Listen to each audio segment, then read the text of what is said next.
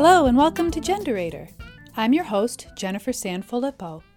As I round the bend on the end of season one, I'm excited to present this interesting account of how one organization learned that fostering an inclusive organizational culture directly affects their go to market strategy. In this episode, Joe Stefko, former president and CEO of the Center for Governmental Research, talks about how a lost opportunity affected CGR's approach to intentional inclusion. It should be noted that at the time of this interview, Joe was the president and CEO of the Center for Governmental Research. He has since moved into a new role as president and CEO of ROC 2025, a new economic development alliance serving the Rochester region.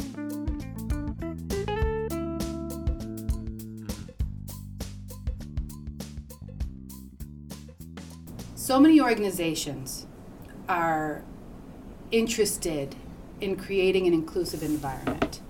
They have a self awareness that they need to make change, yet they're really struggling with how to do that. They, they may visit it annually at annual meetings with, with their stakeholders or internally at strategic planning, yet they, they really seem to struggle with creating an environment that is inclusive, that uh, attracts a more diverse population. And so I know that your organization uh, recently had um, an aha moment that attached inclusive uh, operation to your business plan and your business operations. So I was wondering if you could share with me a little bit about that moment and what happened. Sure. Uh, just to provide a little bit of context, I've been at this organization since 1998. Uh, um, and uh, like a lot of organizations, you know, we had, um, you know, I think for the um, entire time I've been here, we've recognized the importance of diversity and inclusion, um, not just um, as a lens through which we, we do our work, um, but uh, as, as, a, as an element we really wanted to make a vibrant part of our organizational culture. So we, we've spent a lot of time talking about it uh, as a staff uh, talking about how we can get more diverse, more inclusive. Um, and, you know, as we kind of look back over a couple of decades, um, we hadn't really moved the needle in terms of you know who we were as an organization, the level of diversity on our staff, the level of diversity on our on our board. Um, you know, it wasn't for lack of for lack of talking about it, um, but but really just actually moving the needle with with tangible um, you know, tangible steps, um, I think was was really lacking. So the experience you talk about um, actually happened probably about uh, somewhere between three and four years ago. Um, we uh, we had a, a team. Uh, uh it was uh, two colleagues and I that were actually uh, going for a project interview. It's kind of standard practice. We compete for a lot of projects as a as a fee for service consulting organization, mm-hmm. and so we were meeting with with the client group, and really the core of this project was to um, help a community um, track the impact of some major economic investments that were on the verge of taking place. And, and really, the fundamental goal uh, of, of the client group was to ensure that as the investments happened, that all boats in the region were lifted, that it wasn't, you know, one neighborhood, one town, one part of the community, that it was the entire community, particularly kind of those traditionally underrepresented um, groups. And so, um, and especially communities of color within the region. So, um, you know, my two colleagues and I go. Um, uh, we are we are thoroughly prepared for the interview, and the very first question right out of the box, very respectfully, um, but but a very direct question was, um, you know, you understand the, the, the genesis of, of our project and the goal of our project and and really trying to make sure that we're rising we're, we're raising all boats with this major economic investment um, respectfully we're looking at your your interview team and you are you know three white leaders of your organization so can you speak to us about tangible progress that you've been able to make as an organization uh, at becoming more diverse becoming more inclusive so I have, in the course of my career, done. You know, it's probably not an exaggeration to say that I've done a couple of hundred uh, project interviews just like this, and this was the very first time that um, that I was hit with a question, or my, my teammates and I were hit with a question like that right out of the box, and it you know bigger than just that that interview or that project opportunity. I think um, certainly for me as, as a leader at this organization, and for us more broadly as, as a staff team, um, that was a, that was a real point of departure in mm-hmm. terms of mm-hmm. in terms of how we were talking about diversity, how we were talking about inclusion as an organization, and and really from from that point. Um, we, we took a different approach, mm-hmm. and and it's an approach that um, you know we had to tear some things down in terms of organizational process, uh, in order to build them back up in a way that really moved from from the talking we had done for you know my first 15 or so years here mm-hmm. to to more action and, and mm-hmm. frankly they're actions that um, have provided some successes that I'm really proud of in the mm-hmm. last uh, you know four or five years so it was that moment that moment when you when that question fired over the bow where it was just like wow you know they're right. We we've been talking about this but where where are we now? And that's what was the catalyst to actually look at things completely differently. Correct? yeah absolutely. I mean you know we had um, you know, and, and I don't want to bo- I don't want to just boil this down to, you know, it was a it was a failed project pitch, yeah. right? That forced change on our part, but I think it really put a different lens on it. You know, mm-hmm. we had talked about um, how diversity and and issues of inclusion and equity impact our work or should impact our work. I mean, mm-hmm. you know, we, we operate, you know, four practice areas here, and in several of those practice areas, we're routinely working mm-hmm. with um, with you know with with at-risk groups, with you know communities of color. Um, city school districts, mm-hmm. right? Um, the, the human and social service systems in our communities, in our regions. Um, and, and I think that we have a very strong reputation for providing really high quality work there. Mm-hmm. Um, but so, so, so I think that argues for us really keeping diversity and inclusion as a major lens through which we process how we do what we do. Mm-hmm. But really, what that first question mm-hmm. at that project interview prompted was um, to look at this issue. Uh, you know, th- through a through a business lens, through the mo- th- you know, kind of through the um, in the context of the impact that this has on our ability to to, to do the kind of work and secure the kind of work that we're really good at in a changing environment. You know, mm-hmm. when our mm-hmm. communities are changing, our clients are changing, um, and and so that was really, as I said, that that represented a kind of a new point of departure for at least how how I was looking at this as the leader of the organization. So the business case all of a sudden sort of became came loud and clear. Now I uh, was talking to another person about um, this issue and you know, he's been working on it for a while. Um, but I asked him, I said, you know, you're the president of this organization. You've got so many other things that you need to be working on. Who is the champion of this area for the business for you? How is this woven into your business plan? And it, it isn't woven into the business plan and they don't have a person who is guiding them. And the way i look at it is if if you have it as part of your business plan then you're recognizing it as That's right. know, a direct effect on your bottom line.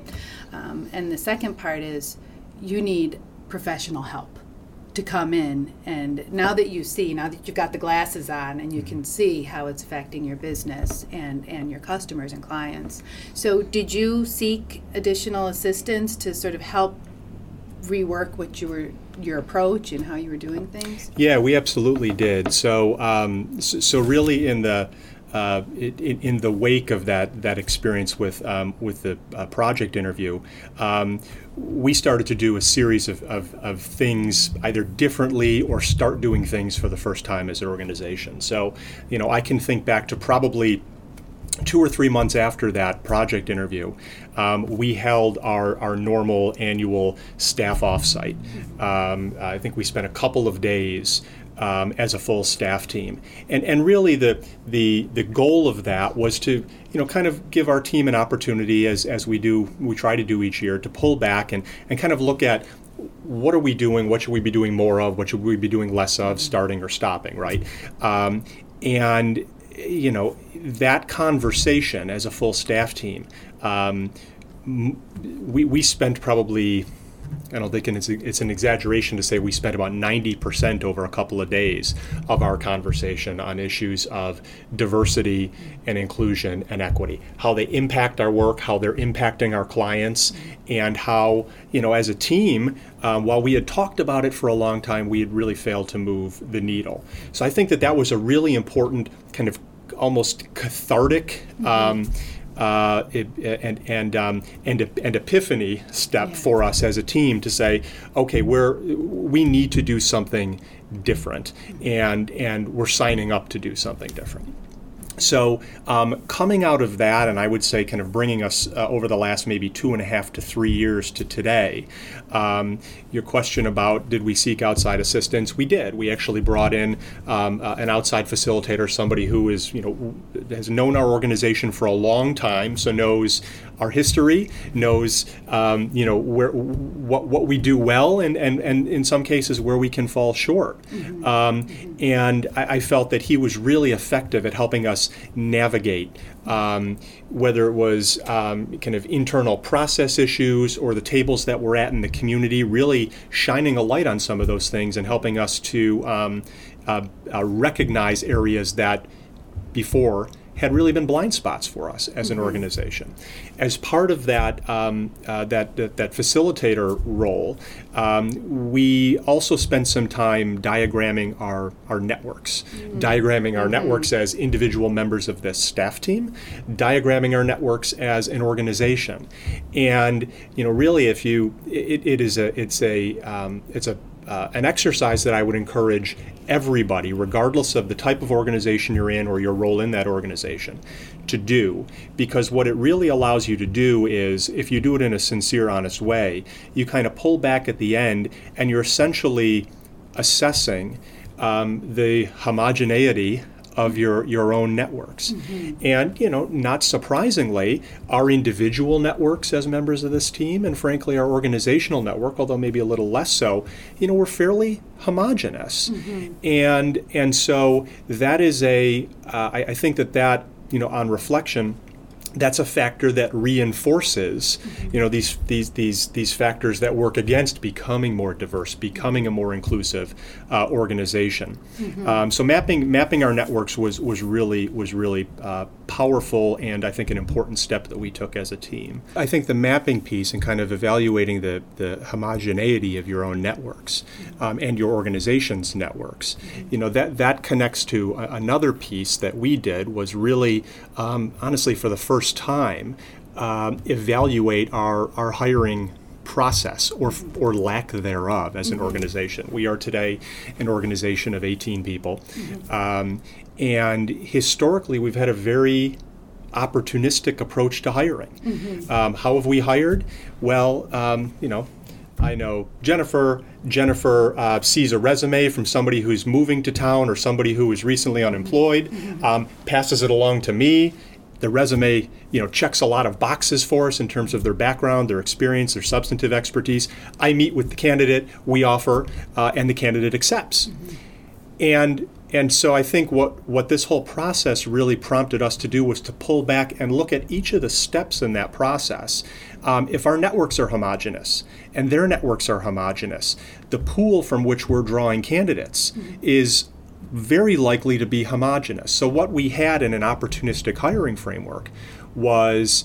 Um, you know, was was almost, uh, you know, we, we were almost assured to be hiring ourselves, mm-hmm. right? Which again works against, you know, growing our diversity and, and inclusion as an organization. So, um, what we've done now is move from an organization that has, you know, historically hired in an opportunistic fashion to an organization that has put in place some specific um, policies and procedures about um, how far in advance we, we will now write job descriptions, we will post job descriptions, um, where we will post those job descriptions. We do have um, uh, diversity targets mm-hmm. at each point in our process, you know, to ensure the diversity of the pool, to inf- ensure the diversity of the semifinalist or finalist pool. Mm-hmm. Um, in the event that the initial pool doesn't meet our diversity targets, mm-hmm. we will extend the, the application mm-hmm. deadline mm-hmm. or we'll, we'll repost it somewhere. So, mm-hmm. again, we've tried to put in place mechanisms for. Um, uh, to, to, to maximize the uh, the likelihood that we'll be able to uh, generate diverse pools from which to draw candidates. And I think it just stands to reason that the over time, the more diverse our, our initial candidate pools are, um, the more diverse we'll be as an organization. So, you know, I, I think it's, you know, I, I, I think there, there are two pieces to this. There's the making sure that we have effective internal processes uh, and procedures that we're mm-hmm. adhering to on the one hand, and on the other hand, making sure that it is, as an organization, it, it's really an element of our organizational culture that it's more than just a, a, a process or a mm-hmm. procedure, but it's something that we are as a mm-hmm. team really trying to embrace. I really love that because it finally puts a door in what what so many people see as a wall.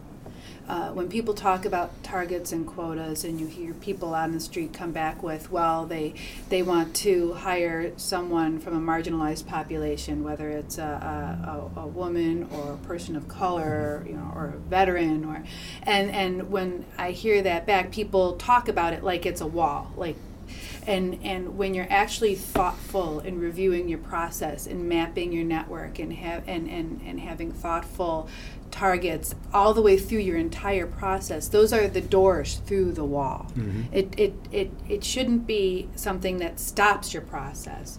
It's just challenging you to think way outside your own comfort zone That's right, and, and I think as you know, certainly our organization, but I think any organization. I mean, we are in our 104th year of doing business here, and and and you know, muscle memory develops over time, mm-hmm. and so it's you know, this is the way we've always hired people. We just and it's worked Right. for us for a century, right? We're going to continue hiring people like that. Yeah. I think it does take. Um, you know whether it was the project pitch or Yeah. this kind of gr- this this um, conversation as a staff team that you know the the volume of which started to turn up more and more in the last four or five years about this is something that's really important to us as an organization.